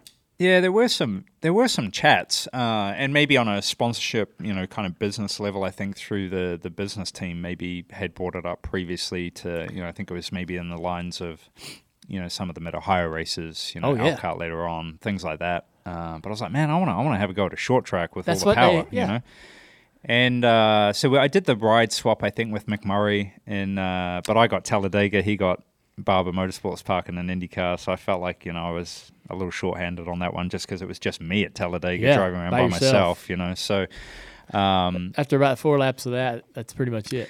yeah, like I couldn't imagine it with 40 Sure. plus other crazies out there, you know, like getting after it. Mm-hmm. Um, but yeah, so you know, I think uh, I was meant I was actually scheduled to do a um, New Smyrna test, Yeah. and uh, it was right around the Daytona 24 hour. And uh, Chip called me. He's like, "Hey man, like uh, if you crash that car, you got to pay for it." and I was like, He really said that? "Yeah." I was like, "Well," I was like, "Man, I don't need to do the test." Right. Like I thought, I thought that's you know, so I never did the test. Yeah. So that was kind of the, the short part of, of the, the possibilities. And then we did talk about doing road course races later on and stuff like that. But Yeah, that's interesting because um, I would think that Chip and certainly the further outside of that bubble of Chip you get in the in the motorsports industry, like everybody wants to see, you know, one of the greats in IndyCar drive a stock car, or, or every anytime anybody came over to IndyCar or came over to Xfinity Series or the Cup Series, uh, we were like, can't wait to see this. You know, this is gonna be awesome. Same thing when like our, our guys go run Indy. Yeah. Like we're we're we're fascinated. It's not even competitive. You know, it's not competitive in a sense of you know one's got to be better than the other or or how's he gonna do? Oh, you know, it's really just about like I want to see this guy that's really great at this try Yeah. this. You Yeah. know, and um, I hate that that never materialized because yeah, What was his reasons? I don't know. It's probably just caught him on a bad day. But it, it, it um, you know, it, probably if I turned up and crashed the car, you'd be like, oh, don't worry about it. But, but you know, it is it is important sometimes. I think to stay in your lane and and I don't know what you know that year. I think sometimes it could be you know. I think Look, I, we- I, I'm It probably might have been right around two Yeah. when, uh, you know, one of the everybody was having money problems, and Sure. you know, I think I'm there as guilty as everybody about not doing things I could have had, to, you know, turning down opportunities or not seeking out opportunities. That's the I, truth. I, I am I'm I'm guilty of that. Maybe that's part of where this comes from. Is like I'm I regret you know maybe not putting myself in uncomfortable situations. I was afraid of failure. Right. I could I knew I could do this really well. Yeah. And what if I went over here and, and this didn't go so well? Right. Yeah. What if it was a miserable experience? And it can be right, especially now at the level that it is, right? I think gone are the days where you turn up, rock up, and you're going to be on it. You That's know, why- you used to be able to do that. People say I, w- I went to the working NBC. I worked 24 hours Daytona Yeah. for the last three or four years, and everybody's like, "When you gonna get back in one of these?" I'm like, "It ain't 2000 anymore. It No. ain't you know." when I ran in 2001, I went over there and uh, and Andy Pilgrim's like, "Listen." You're running plenty fast enough. Yeah. You can back it down a little Yeah, bit. You only need to run about 80% the whole Yeah, race. yeah. And now it's not even, you qualify every lap. It's flat out. Yeah. Flat out. And, it, you know, it's, I think the, probably the worst person involved at, at, at this point in my life is probably Jimmie Johnson because he's like, he's always thinking up ideas. He's like, well, well you, you think you want to do a cup race? And I'm like, uh, I don't know, man. like, Yeah. what are you saying? He knows a guy. yeah, yeah. So you know, it's it's definitely uh, he's definitely one that I hand a lot of credit to him for actually having the nuts to try No it. Man. kidding. Like it's it's Yeah. the whole IndyCar thing. I was blown away. Like I knew it was coming because we had talked so much, you know, the year or two previous to it, and even before he did, you know, the F one test and all that kind of stuff. I was like, man, you you've got a big itch here, like. And for him to actually pull the trigger on it, I was shocked. Yeah, me too. Did you ever run an Indy car? Never. Did you ever have an opportunity that you turned down? I'm sure you did. Yeah, That was- he must have. Probably some Indy 500 stuff. Yeah. Yeah. Um, actually, did get a chance. I did get um, literally like a couple years ago. Uh, Penske was going to put me in a car That's right. to run around Indy. Oh wow. Yeah, and like you know they were gonna, you know, put the downforce in it and all that. There's different stuff. ways to do it. And that, Yeah, that but I was like, God, I probably don't need to do that. I'm too damn old. You should for have that. done I wish you- too old. Yeah, yeah. Um, I would have been out there watching, man. That would have been cool. yeah, well, I mean, if you got a call to drive a next gen car, the thing, the thing that's funny about y'all is you'll get a call to drive a next gen car at Watkins Glen, which is absolutely something you should say yes to, and you'll go, no, man, I want to run Bristol. Yeah. All of y'all do that. Yeah. Everybody that's sat at this table goes, no, man, I want to run a short track. Yeah, yeah. it, it's true though because like Yeah. I feel like you're getting the real, But the real. I don't know. It's just the real formula, right? Like you're getting what it, what it's all about. I know for sure, but the the the uh, the uh, you got to go and drive it at a place where you're familiar, so you can understand the inertia and everything of the car, right? The, yeah. the center of gravity and what it what how how far you can go before you slip tires and so forth, and But you- also adds to you know back in the day, like in the 2000s, you would have been able to probably go and test, you know, three four days or yeah. something. Whereas now you just, I Can't think you, you you maybe do get a new driver test Yeah. nowadays, right? In Cup, which Yeah. we, we I think we get two days in IndyCar. that's still probably not enough Nah, for not even you close. for for me to feel like that you're in the best position to succeed. Yeah. Right. But if you get called and you get asked to run a road course, you better say yes. Yeah, it's hard to You'll do these days. Why? Like just It's not. the manufacturers get funny. Yeah, you know, that- it's well, if all that the lines up- timing. I think you know if you could do it after you know after the season, but then you kind of get into the mix of the you Do know, the the, chase Roval. and all that kind of stuff. Yeah, The Rovals after the I have spoken season. about that previously, but yeah, I don't know. With Chip, who? Chip, Chip's like, who'd hey man, how look- about you just focus on what you're doing? How about you just focus on IndyCar that's racing? And, and You half have the time, earned it. Look at you. No, but you know, I like I, think- still want to just focus on what I can try and win at right now because I also, you know, it's not going to go on forever. No, but you know, a seventh championship is right at the top of, of what I'm trying to do. I hear you. But also being in the peak, uh, you know, your peak ability, you're in that window, right? I think I don't know how I'm not so familiar with IndyCar, but like for stock car drivers, that sort of 35 to 43 years old is like that's where everything comes together. Yeah. The, the the the nerve, the guts, and the experience all lines up perfectly. And if you wait, right, Yeah. you were, you you may likely, if you ever get a chance down the road, have a similar frustration. Uh, that- like Maybe, Jimmy maybe, had I, with maybe I could do an Xfinity race, you know? Ah, You want to run an Xfinity race at a road course? We're wide open. We're ready to go. We'll make no, that he, happen. Ah, there we- he there we wants go. Daytona. Yeah, yeah. He wants he wants Bristol. Give Well, him his, give him his short track as restrict, restrictor plate. I would give up one of my races for you to run. Just so That's you right. Say, hey man, that was yes. So you could you know have that experience, right? I think we should talk, man. Yeah, Well, I agree. What What do you guys think about when you hear um, Kyle Larson's news that he's going to go over and do the Indy 500?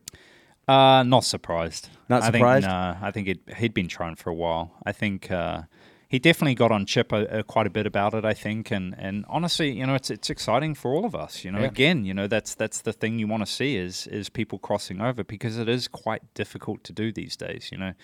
With him and the team that he's going to, you've got the alliance of at least the manufacturer. That makes it a little bit easier. You know, those ties can be pretty tough to to, s- to sever. But you know, I think it's exciting for, for Kyle, and he'll do bloody well. So you were saying that Chip Chip would have prevented him from doing that back when he drove for Chip. Like uh, it sounds to me like Chip doesn't want his prize ponies uh, pl- playing in the other sport. Yeah. So that's what it sounds like, It just which I can understand. He didn't want to mess up a good thing. No, no, can- I, can- I yeah. agree with that. Yeah. I, I think that that's fair. I think Yeah. it's completely fair. it can get complicated. It can. yeah, It- a lot. Yeah, there's things that cannot go well, right? Yeah. Chip's very good, I think, at, at seeing you know the, the problems that it could have, yeah, Sure. So and so, it's not you know Indy's Indy Indy you can mess up pretty quickly and pretty easily. You know, it's not a it's not a real race to flirt with because the consequences can be tough. You know, you you can honestly crash and have a small hit and walk away, but like the speeds there are high, man, and, mm-hmm. and the accidents can be brutal. So, what are the realistic expectations that you would have for Kyle? Uh, I don't know. We've seen it. I think you know. Kurt did a phenomenal job. I don't know whether he was fifth or sixth Yeah, maybe that year. sixth, I think. I crashed out of that race, but, it's incredible but uh, he he you know the Honda package that year and the team that he was with were the favorites, um, which makes the transition a lot easier. Just Mm. because you've got people that are in a positive mindset. You know, we've seen it with Alonso that came into a, a a really horrible situation and didn't even qualify. You know, so there there there can be you know a lot of things against you. Um, but I think you know he's going into an environment and a team that you know at that point, especially for next year, I think will will be very strong. Um, you know, he knows a lot of people in the industry. I think you know all of the IndyCar guys are wanting him to you know see him do well. Probably not win it, but see Yeah. him do well. Um, and That is a hard race, man. Yeah. I have, Yeah. I watched it all my life on TV, and of course it's amazing. But I never, um, I'd never seen it in person, and seeing the race play out Yeah. is a it's a really really uh, mental, mentally difficult race. It's a roller coaster. man. Yeah. There's so many highs and lows. Like I imagine, you know, any of the, you know, the 500 or 600 mile races too for you. You know, there, there's different But the intensity levels. It's changed now with your segment races, Yeah. but But it, I will say, like, so to compliment y'all, I I grew up in stock car racing. Nothing was better. Daytona 500, the Great American Race, most important race of the year. It nothing is comparable. I went to the Indy 500 for the first time. Walked out on to the to the pit road and saw the grid, and was and it and it, re, it made me realize why that race is is the biggest race in North America every year and why it's so important. It's a tr- and it's there's every moment is full of tradition, and uh, if you've never experienced uh, the Indy 500, I mean it's something it's a bucket list thing. It's like the Kentucky Derby or anything else. You have to see it once, and that as a so when when I walked out there, I tried to put myself in the driver's frame of mind. And I know you guys are are prepared. You know how to shut all things out, but that is such a difficult environment to remain focused in. You walk down onto the grid, yeah. you can't see none of the cars. There's so many damn people, and the cars are literally of you know two foot of, of steel and fi- fiberglass on, right on the you know they're fighter jets laying on the ground. There's people everywhere. Yeah. I don't know how in the hell a driver gets any in any kind of like frame of mind to to get in there and go, and so that sets the tone for um, the the importance and the weight of the moment, like the weight of the day, and then the race happens, and all of that rings true, lap after lap after lap. You feel that pressure and that intensity in the moment getting bigger and bigger and bigger, and it starts to whittle down to the drivers that you think are going to be the ones that compete for that win. Yeah. Yeah. And you start to imagine in their minds how how freaking stressed out that must be to know you're either going to be the guy or not be the guy. It is just another race, right? it is just is another race. another Like, race, that, that's you know that's I think the mindset that most people try to go in with, right? Because it's the only way you can the find some way. common point. But you know, you know, yeah, the intensity is much higher. Yeah. You know, the, the the the goal is is something that everybody dreams of. You know, it's it's a life changing moment. You know, and and to you know be lucky enough to race with a team that I think deserves to win a lot of the time is is it's very special, man. It's Uh, very special. But there's one race that you you just it's so difficult, man. It- It's so it- difficult. it- is the Indy 500? I mean, you've won it. You won it in 2008, yeah, a little while but ago. you have had some. You've had some absolute stellar pieces there, and and like last year, you go there, you set the fastest pole speed. So if if there's expectations and anxieties that come with it, boy, it just ratchets up. It, I would assume even more when you're out there with a uh, a car that you know is considered the favorite, right? All right, so what is your relationship like with that race? You've won it, but then I think it's fair to say that you could have easily had four of those things by now. Yeah, I think this year I became the all-time lap leader of the 500, Right. which you know is is pretty crazy to think with you know 100 and I don't know almost 110 year history. Um, but I obviously haven't figured out to lead the right lap at the right time, uh, which which makes it you know it makes it frustrating. I think the last two years of you know we had the fuel issue. Where I think we had as great a chance uh, in in 21, and then you know last year the issue I had on pit road uh, or getting to pit road, you know it's it's just I think I finished second there five times, maybe, and probably four of those under caution. You know, those are the ones that hurt, and I think two of those were to Dario, my teammate, where you just actually I think all three of his wins are finished under caution. Uh, two of those were, were I think I was second. So it's it's those those are the hardest because you never got to fight for it. You know, that's that's but, but that place owes me nothing, man. I feel privileged to go there. I love the history of the sport. I think the longer I've been in it, you, you the appreciation that you get for it Yeah. um, you know, I think when you're younger, you're kind of like, oh yeah, it's just another race. Oh, it's pretty big, you know, blah blah blah blah blah. But but the enormity of it is is pretty special, and to be, you know, one of 33 each year, uh, and for Yeah. me, I think last year was my 20th race there. You know, it's it's uh, it's it's a, it's a big deal and very special. So, yeah, of course you get pissed off, man. Like Yeah. 19 of those times of racing there have been pretty miserable. Yeah. O'Reilly Auto Parts, man, they are in the business of keeping your car on the road. They offer friendly and helpful service and the parts knowledge you need for all your maintenance and repairs. You know the jingle? Oh, yeah. We're going to do the jingle at the end of this. Nice. I All can't wait for it. Yeah. So listen. Listen to the end. They've got thousands of parts and accessories in stock either in store or online, so you never have to worry if you're in a jam. The team at O'Reilly Auto Parts can test your battery for free in or out of your car. If it needs to be replaced, they'll help you find just the right battery for your car. Need your windshield wipers replaced, a brake light fixed, or a quick service? They'll help you find the right part or point you to the nearest local repair shop for help. Whether you're a car aficionado or an auto novice, you'll find the employees at O'Reilly Auto Parts. They're knowledgeable, helpful, and best of all, they're friendly.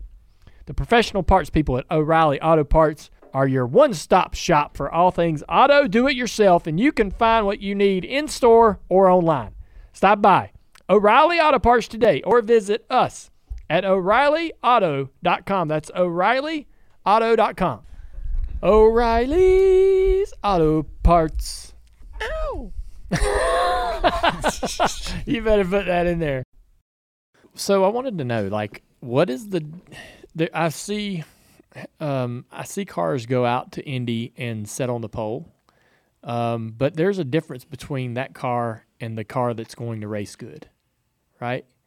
The car that's the fastest in qualifying and the setup and everything about it is is not, you know, I don't know. Is it true to say, okay, yeah, I love that we went and got the pole. I love that we're the fastest, but I still don't know what kind of race car I've got.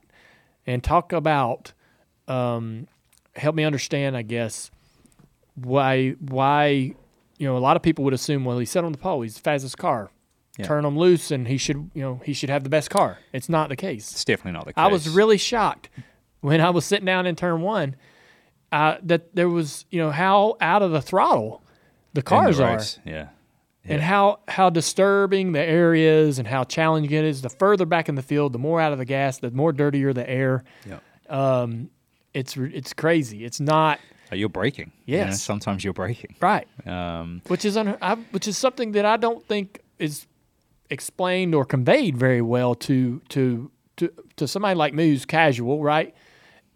I had no clue that you guys were dealing with such challenges in terms of balance and, and, and comfort in the race. Yeah, and I think when you're on that limit, right, you know, it's it's the smallest things change, right? The ambient, you know, weather changes a ton. You know, whether it's uh, the tires be, become quite sensitive to sunlight and track temperature, and you know the wind direction. Wind direction is brutal at Indy now. Like when I first went there, turn one was like you know turn one's turn one. You know, it's the one you got to get after. But like turn two is just it's relentless now. Like it because of the break in the stands, and you kind of come over this crest a little bit and into a, you know, compression, and then you get the wind up behind you if that's the wind direction. It's just it's one of the toughest corners where you'll go through it, it's fine one lap, and the next lap you're like, oh my god, just about crashed.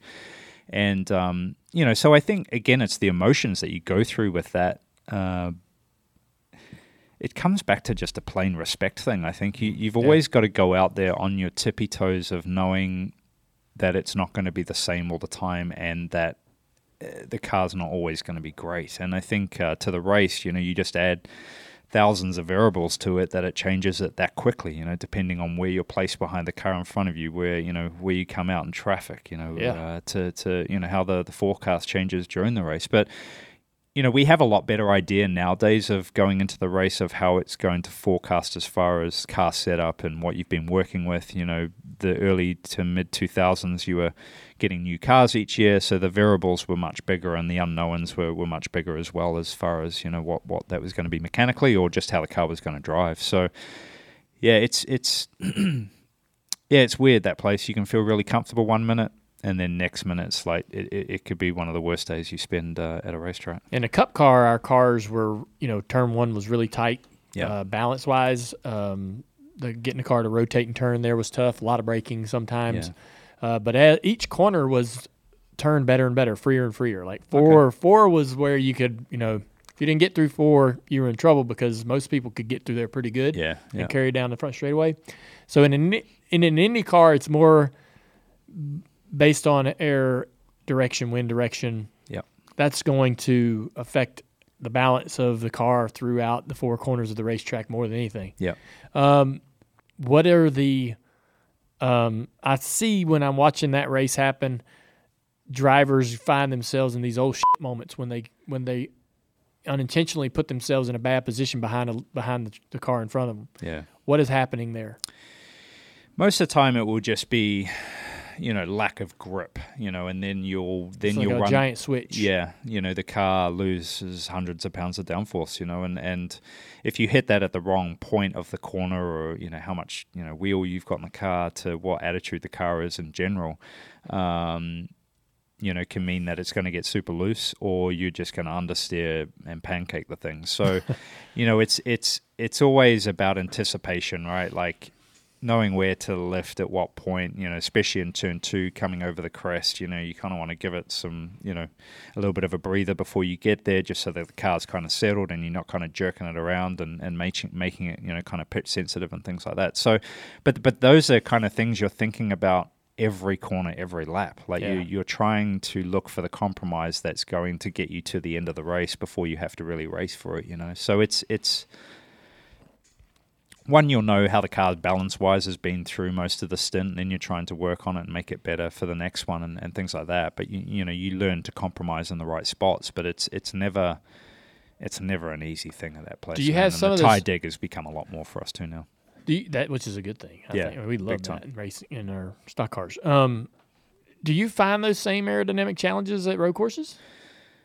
uh Is it such a big deal when a yeah, car not as crossing much. the wake of another car? Oh yeah, like anything with with uh, you know wings, man, is is greatly upset. You know, like it's why F one. You know, the racing can be so bad sometimes. It's it's such a big car now Do you that the wake off it is just horrendous. do the do the drivers in IndyCar uh, complain about the package?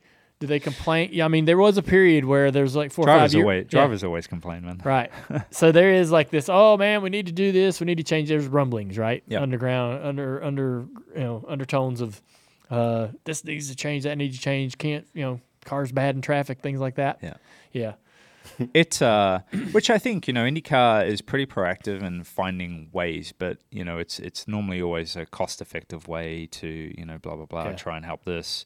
You know, tire testing I think would help. We don't do a whole lot of tire testing anymore, which you know I think was was probably you would find big gains. What about the new idea of having multiple compounds that what it, what was the what was the uh, Where is it? I think maybe one of the short tracks, Yeah. right? The uh, oh, I th- uh, Rit- where no, it's at um, St. Louis.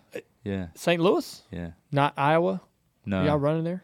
I think it's St. Louis race, Uh-huh. maybe. I think So- we get a couple of, uh, maybe it's two sets. We Yeah. get one for the race and, or maybe two, and you can use them how you want for qualifying or anything like that. So, So you'll have a softer compound laying in the pits for the race in an oval race. What is what is why does that matter? I don't know because we've never really done it. Nobody's going to test it. Um, you know, you just kind of kind of turn up and, and, and see where it goes. Like, a, Do you have any idea how much faster it would be? No, not at all. Like we could probably once we get to that portion of the season, we'll simulate the heck out of it, right, and figure out you know what we think it's going to feel like. Um, but you don't know where the deg's going to go. You don't know how uh, important it is going to be strategy wise at what point How of the race to it'll do last, it, how long it's going to last. Exactly. So it's it's uh, Everybody in the motorsports world will be paying attention to this, Yeah. particularly like NASCAR, because they're. I mean, not that we're not that that's a thing we could produce immediately, but we'll all be watching. It's you know, it's an oval. It's it's never been done before. we were meant to do it last year, and I don't know why it kind of got scratched. I don't know if it was a production thing or whatever, but I think it, I think it's a good idea. Some of the, the tracks that we struggle with now for multiple lanes, you know, it, I think it's definitely something we should do. Um, you know, there's been a lot of talk of running overtake at some of these tracks too, which, I, you know, when Like you're push- adding like a push to pass. 60, 70 horsepower, What do you mean? What's over? What do you mean? yeah, Like overtake, push which is the push to pass. Yeah. Yeah. yeah, They've been talking about adding that to short. Track. Had y'all ever short had that? Not on a short track, only on road courses. Okay. We have it on road courses, most of them, uh, all of them. You know, whether it's 150 seconds or 200 seconds of it, but uh, which which helps with racing. The only problem in in the formula right now is that the the person in front has it to defend as well. So it's kind of it's a bit of an oxymoron. But he has the same amount of time as you. yeah push to defend we call it. That's right. Yeah, yeah. Same thing, right? Yeah. Yeah. So, so Which there's is hard talk when you get to lap cars because they just they just keep pushing it. So they're gonna they're going to implement it, or there's talk and rumors. They've about talked it, about it, but I think tracks. the the biggest issue there is just the safety. You know, Yeah. an oval an oval is a lot different. You could be getting to the corner ten Yeah. plus miles an hour faster. You know, especially if everybody's pushing at once, you're going to get to that like, well, who's going to lift and who's going to turn, and you know, you just add to, to how big the accident's going to be. So, I think the tire thing is a is a great idea, and and you know, we'll see how that plays out. But but. Uh, yeah, I think they because we're going through a portion of hybrid too, right? That's coming for next year. So the hybrid will be a big topic for, for what we do at Indy 500 as Yeah. well. That's going to be hard for. That's going to be hard for, um, you know, old long-term fans, me- myself included. Like it's coming. I know it's coming. I will embrace it somehow, some way. But it's like I don't understand it, Yeah, and so I think they're like, how do you, you know, maybe you're not ready to answer that just yet. But like, how do you help somebody understand like it's a good thing? And it's efficiency, right? Like Yeah. you're you're just you're kind of going with the movement of the world, right? Yeah. You know, kind of. You know, the EV thing is its own thing. Hybrid to me is makes the most sense because it's the best of both worlds, uh, and it kind of charges itself. It's it's just efficiency, right? Yeah. It's just how you just it's a it's an energy motor. Yeah, how they create the energy is is you know going to be interesting. I think for a I w- lot of us for the next ten w- years. I know, and I wonder like how you'll, you know, I don't know about you, but my mind works off of na- of sound, right? Yeah. RPM, Yeah. all of those things, and as that's sort of stripped away, like how do I understand, like what I'm doing? Yeah, Like, speaking you know, a 'cause different that- language almost. and a lot of them are just you know like I have I had a Tesla years ago and like it's just a single gear too, right? Yeah. So it just it just keeps accelerating. You're like, where's the shifts and all that kind of stuff. So it's it Yeah. is. It is weird, but it's exciting too because the technology, like even now with IMSA, you know, we just we just ran the 24 hour with Cadillac, and that's a hybrid. You Yeah. know, it's it's a seamless one, whereas the IndyCar one will be, you know, your regen will be done by the driver, deployment will be done by the driver, whereas the others are seamless. You know, so it's it's going to be interesting to to see. There's going to be a lot of controls, right? You know, you you're constantly trying to hold a paddle, then deploy one. Then you're doing gears at the same time. You know, I think the their first insight of it, they thought it was pretty easy because you know Formula E do that all the time, but they don't have any gears. So what we talked about, you know, you racing other things outside of your IndyCar um, world. What you're in your race fans. So this is a good question. Um, when you watch racing, you know, tell me a car that you would love to drive. I That think- you that you'd love to experience. Yeah, I think the sports car stuff is, you know, I'm living one of those dreams, especially going to, you know, I think they announced yesterday going to Le Mans in a car that has the chance to win the outright. You know, previously I've done it with the Ford GT program, which was a ton of fun, but you're still your racing in your GT. schedule is going to allow you to go to Le Mans, yeah, and Garage 56 didn't call you. I was already tied up. I was already tied up. That's going to be a fun. who are you going to uh, ride? With? Who are you racing with? So I'm with uh, Renger uh, Van Zandt and and uh, and Sebastian Bourdais. So Oh, that'll be wow. our three. So I've got I've got a French driver in the car, which is definitely always a, a big help for for Le Mans. Yeah. Um, but yeah, they're taking Chips taking two cars, um, which you know it's going to be uh, it's going to be interesting to see how that plays out. There is a little bit of challenge, you know, getting the hypercar and the the hybrid uh, categories to to supposedly go for the outright win. Have But- you tested it? Have y'all been testing? yeah, we did. We started testing since probably July of last year, Oh, okay. and then we did the 24-hour race this year, which we finished third. But but uh, yeah, it's it's uh, it's it's a very complicated car. There's a lot of things going on, a lot of things. But yeah, that so I don't know. Always a bucket list item for me is probably you know a supercar at, at you know Bathurst. You hadn't done that? No, Have you? I'm I've sure done the you- 12 hour in a, in Okay, a, in so a you GT. drove around it, raced yeah, around it. Yeah, which you know I went to a bunch of times when I was young to watch the I've took a rental car around the around race. Oh, you have? Yeah, it's it's a wild track, man. It is the wildest track. Yeah, Like yeah. there's not another track like it. I actually spun. I don't know if you know the corner that goes kind of onto Conrod Straight. So you, I think I don't even know. What, uh, uh, yeah, Albert, I don't know.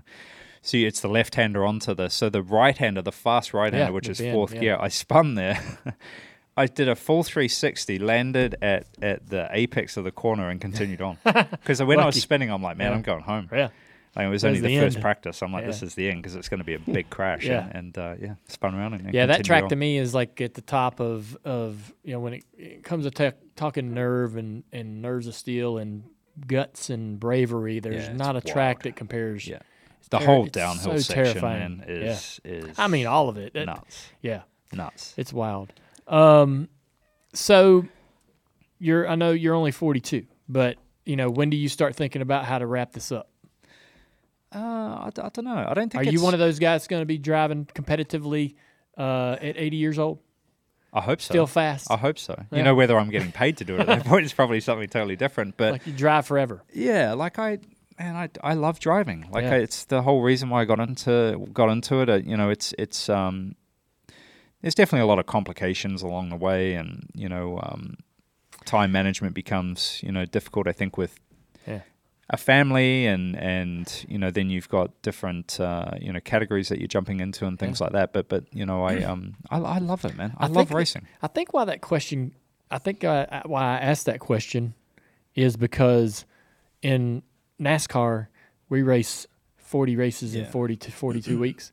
So, like, you know, you're, you're thinking, good Lord, I can't do this forever, right? Yeah. You can't. And, Yeah. and, and, um, but you, on the other hand, and a lot of other people that have sat in that chair, you know, the, the schedule that you have has a little flexibility in it. Yep. You can travel. You can go. You can take the family here and there. You can do. You can live. You can live the life you want to live and continue to be a race car driver.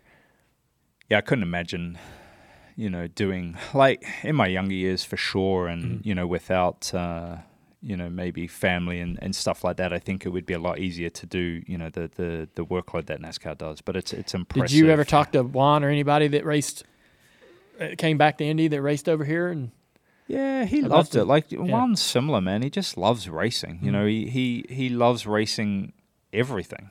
And you know, another guy that you know went from IndyCar to Formula One, then Formula One to NASCAR, and then back to IndyCar. Like he's he's kind of in a bunch of sports cars in, in the intermediate part, and, and you know, I think his family at that stage were at an age they were in an, at an age that travel was was pretty easy as well. So, Yeah.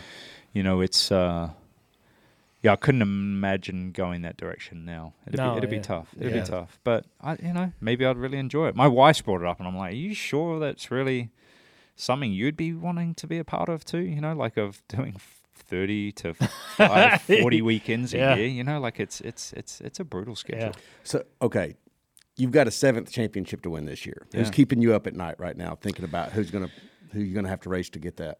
No one really. They don't worry. They, none of them scare like I you. th- I, no, I think you you know the the important part of that is you can't focus on anyone. I think you know there's there's so many.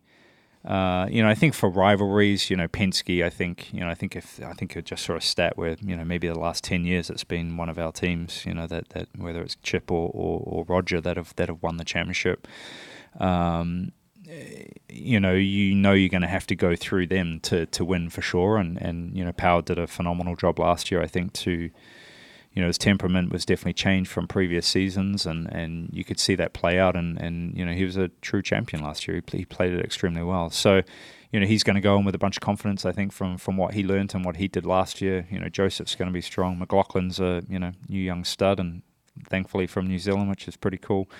Um, you know our team's going to be. You know Marcus has got a ton of you know. Uh, I think positivity from his 500 win, and Alex is you know young and hungry and a past champion, and you know it, it's going to be it's going to be tough. I don't you know I guess the, the short answer is you can't single anyone out. You know that's that's the problem. You just got to kind of focus on your own stuff. when we were running, when the when the world was um, on the sidelines and we were having the virtual races, Yeah, um, did, were, you part? Were you doing all that with us or no? I did a couple of the IndyCar races. Yeah. Did you? oh, Did you? I did Indy. I did Michigan. Michigan. Yeah. Yeah. I well, mine crashed like at the start line of We Michigan. yeah, we had a big wreck. Yeah, yeah, at the yeah, very beginning. yeah. But then I could never go again because it.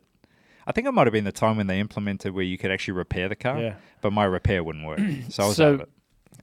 I remember um, really being taken aback by how chatty they all were with each other, Yeah. and um, and how Will was uh, was on everybody's ass pretty good about He- everything. Yeah, yeah. And- he he was. Uh, He's a character. he's a character. so, what man. kind of relationship do you have with him? Uh, comes and goes. You know, we've we've uh, we've had our moments. I'd say we're in a good spot right now. Yeah. But yeah, we've we've had some. I remember St. Louis one year. Like it got down to the end of the race, and I went up and I think I finished second or third. And we had a pretty pretty uh, fierce battle, especially through one and two at one point. And I was like, "Hey, congrats, man!" And he's like, "Nah." You know, F you. And I was like, What? Man? I'm like, what are you talking about? And he's like, well, you know, you kind of crowded me. I'm like, man, I didn't like go back and watch the replay, but it was I knew it was so, about something else, you know, and and uh, it all turned out it was about some media thing I'd done. You know, he probably doesn't want me talking about it, and I apologize now, Will. But but uh, you know, it was it was bad dad jokes. I was doing something that was for car and driver or something, and it was um, You were telling bad dad jokes. bad dad jokes, and it was um, what what petrol or what fuel does you know Will Power's car run on? And uh, the the punchline was um, "are so lean." and he's like, "Man, you're talking you know you're talking smack about me," and I'm like, Yeah, "No, man, it was like that. just a joke." But I thought you know with Will he gets very deep, and I thought we were gonna He's a- I he- thought we were gonna fight because Yeah. I'm like, "Man, you're giving me a look like this is getting pretty aggressive right He's now." Like, volatile. yeah, but. Uh, Yeah. I love Will. I love his passion. You know, Very he's, passionate. he's a, a a hell of a driver. Uh, Yeah. Super fast, and and uh, what he did last year was was very special. But th- th- this is, you know, the ups and downs of all the IndyCar drivers. I think you know you kind of, but but, but Will, yeah, Will keeps to himself mostly. I think. Does I was wondering. So with everybody living, you know, everybody kind of, you know, from different worlds. Um, are there any of the guys in the series that you connect with and that you, you know, you you might, you know, might vacation with or or keep in contact with?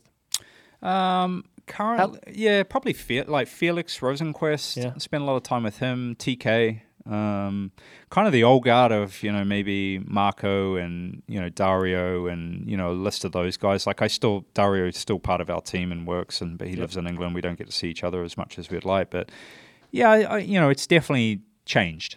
You know, it used to be where I would say eighty percent of the field would go out after the race, and you know you would you would you know have some fun.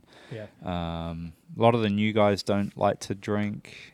A lot of the younger guys, like it's you know you kind of see, yeah, it's just a generational shift. Whereas you know I feel like you've kind of moderation at everything, right? You know, it's, it's uh, you gotta you gotta you gotta enjoy life. Like racing is one thing, you know, for me, and and, and especially with the family side of it, it it it snapped me out of being totally obsessed with racing, you know, and, and diving down that hole that was going to be pretty ugly. And, you know, my wife is such an amazing person and, you know, uh, so positive. Um, you know, finding your soulmate is definitely life changing as well. And, and she changed that all for the better. And having kids and just being able to, after a bad weekend, walk through the door and, you know, at that time with two little girls, you know, play with you know Barbie dolls and not really think about racing. I think was was definitely a life changing moment for me for a positive to help my career as well. So Speaking of your girls, I wanted to talk to you before we before we close this up. Um, you're you have uh, you have a program, Women in Motorsports, that Yeah. you're you're a, you're a part of, Yep. which I think is really really cool. So um, I got I got two little girls, two and four. You've been there, and you know whatever they choose to do is what they choose to do. But I would like for some way to at least open the door for them to say, "Hey, take a look. You know, Yeah. look around. Yeah. Right? What's the possibilities for you in motorsports? And if they would, you know, if there was any way that they ever found a uh, interest, man, I would love to have an opportunity to to help them um, realize, you know, what what's possible. yeah. And so I think that's what this program's about. Yeah, and I think you know I don't know who actually came up with the idea. It was probably you know probably Chip, but you know PNC Bank, you know the the primary on the nine car, you know, and, and Chip Ganassi Racing, you know, run this internship program for women in motorsports, and and you know it kind of it ran really well last year. We had five interns. Um, we wish we could have kept all of them, but I think um, you know there were many kind of moments through that that you know being a race car driver and performance based, you know, you're kind of seeing different conversations going on, different questions being asked, which is helping grow the team. And on a, on a selfish moment, you're seeing it as a performance gain, right? Uh, but the the kind of the, the penny drop part for me was was just you know at Indy this year, and and Tilly, my youngest, who's who was I think she would have been ten or eleven at the time. You know, it's like who are these women that are you know working on the stand or working on the car? Because it was it was definitely different from what she had seen previous years. You know, and and to to see her ask about that, and I was like, well, you know, they've got a program where they're they're trying to make uh, or not make, but have women be a part of of what is mostly known as a male dominated sport. You're lucky, you know, with your sister who's been there for a lot of your life and worked deep in in you know this industry, um, but it's not common, right? And I think that's what you know uh, PNC Bank and, and Chip have tried to do. And you know, you of course you see different versions of it, but for me now, I can see with with Tilly or even Poppy that they're like, wow, I could you know I could actually look at doing something in this sport, and that's you know that's what I guess all of us wanted out of it. Yeah. Um, but then on the, the performance side, and just just how the conversations change, you know, when it's not just a, a room full of men, um, I think is there's a positivity to it as well. There's a whole vibe that kind of changes, and it's been it's been pretty powerful and a pretty quick change. I think that we've seen just in our paddock alone, uh, which is which is impressive. I think that's great. Um, I, you know, when we go to the racetrack and the little dirt tracks that run around here, there's a lot of girls racing uh, in in the sprints and so forth. And I'm like, Isla, do you see her? Do you see she races? You know, and, and she's like, I can see her trying to put it together because she knows her cousin uh, or, or yeah, cousin Wyatt, and think you know she's seen me race, and Yeah. so to be able to introduce her to that that reality Yeah. is a lot of fun. So I imagine you're really enjoying that. Um, well, man, I uh, I want to thank you for coming. No, I know you got a lot of things going on in your life. it's race week, man. Yeah. It's race week. Yep. I'm excited. Well, we're excited for you. We're going to be paying attention this year and looking forward to what you can accomplish. Uh, you're going to be hard to beat. Um, but we are lucky to have had you come on the show and sit down and talk to us. It's uh, been something I've wanted to do for a long time. I've never had a chance to really get to know you or sit down and have any yeah. have any time with you. So this has been a big privilege uh, for everybody in the room. And I'm the lucky one, man. So it's yeah, I'm a I'm a big fan of yours, and obviously what you've you know you've done through your career. But it's it's definitely uh, I don't know. It's kind of weird. I thought this was kind of a long time coming in weird ways, but but it's uh, it's great to be here, and I'm very thankful that, that you guys got me on. Before you leave, go pick out a car you want to race. And, uh, oh, yeah, Bristol. yeah, yeah, there's yeah. lots of cars. yeah, go pick one out. and, uh, Write we'll- your we'll- name we'll on get one. it ready for you. Let's do it. Let's do it. you you can call Chip, okay? I will. I will. He's gonna be so mad If that's after all this. it He's like, "What are you talking about?" That's, that's all it takes. I'll call him up. Yeah. Well, we appreciate you, Scott. Thanks for coming on, man. Thanks, man. Scott Cheers. Dixon on the Dale Jr. Download. Man, I'm really excited to have Ally help us bring the guest segment every week. It's one of my favorite parts of the download. We get to talk to so many different people in racing, outside of racing. But everybody that comes in here, I want them to have had a good time. I want them to want to come back. I want them to feel like an ally to Dirty Mo Media. Thank you, Ally, for your continued support of the download and the entire Dirty Mo Media team. Check out, check, check, Dirty Mo Media. Check out Dirty Mo Media. Check. Twitter, Facebook, TikTok, and Instagram.